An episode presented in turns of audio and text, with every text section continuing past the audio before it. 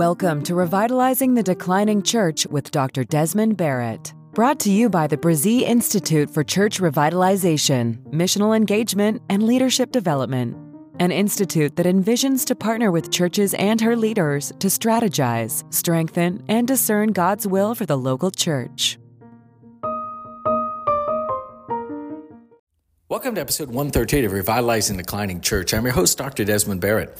On today's episode, I want to talk to you about honoring God when hurt by the church. Church revitalization seems more the rage as time goes on. Partly it's because the topic has received more airplay than in previous decades. More and more churches need a turnaround, and the reality is that without an action, there is a reaction, which is thousands of churches closing their doors each year.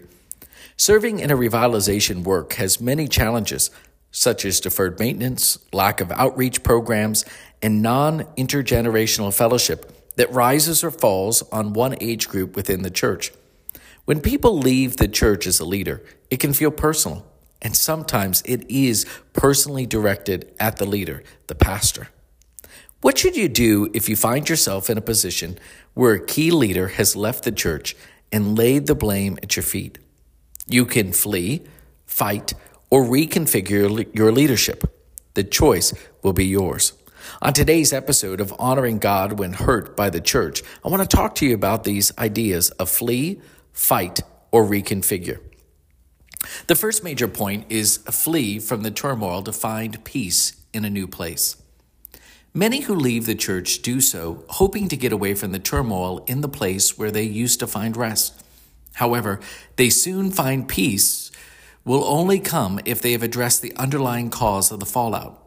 In a world fraught with disagreements, the church should be a place where they are resolved using biblical principles found throughout Scripture.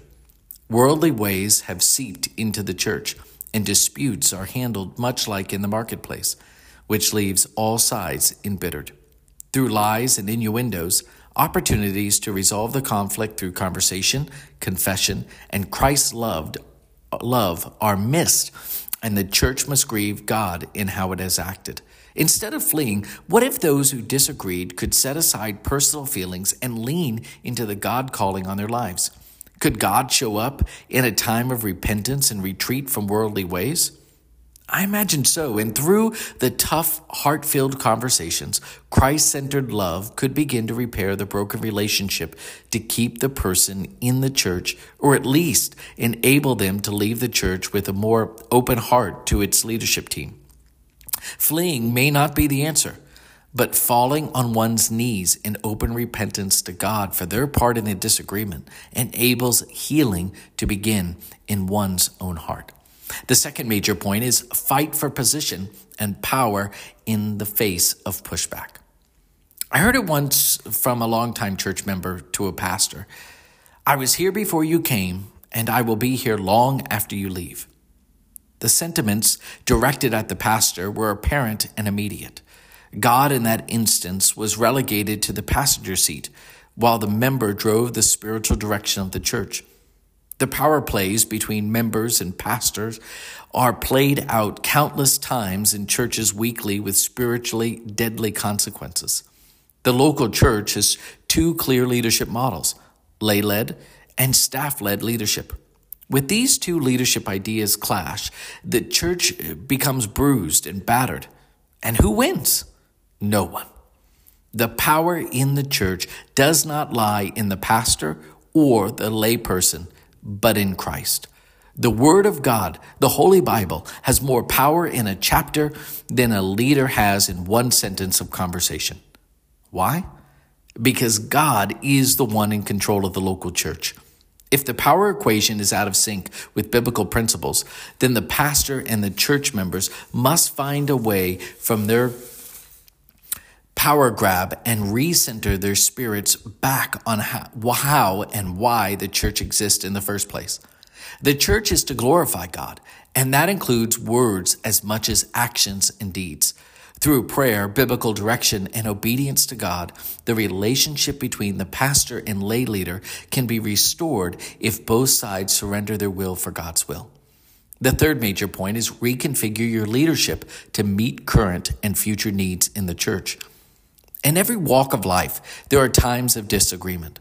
In the workplace, you can leave work and go home. On the other hand, you can go from work to home, excuse me, from uh, work from home if you disagree at home. But in the spiritual realm, it affects every aspect of your life. The relationship between a person and God is sacred.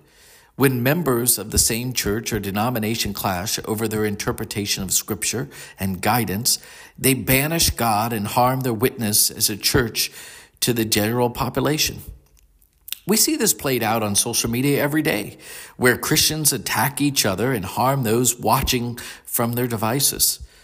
God is calling the local church and its leaders to reconfigure their preferences for a leadership continuum that challenges the status quo and elevates humility above personalities.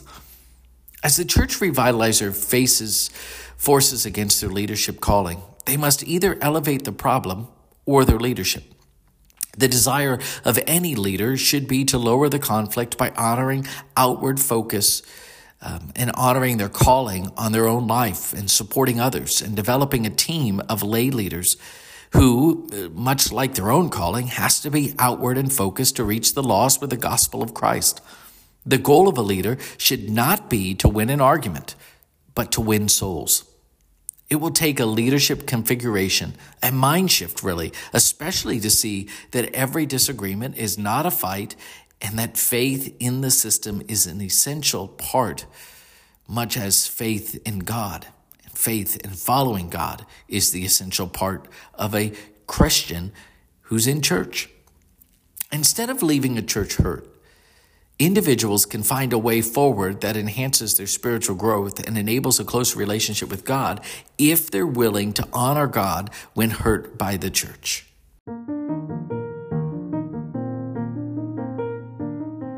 Thanks for listening to Revitalize the Declining Church with Dr. Desmond Barrett. If you liked what you heard today, would you be willing to share it with your colleagues or your local leaders inside your church? Why don't you subscribe so you don't miss the next episode that comes out? As always, my friends, I believe in you. I'm praying for you. Have a great week.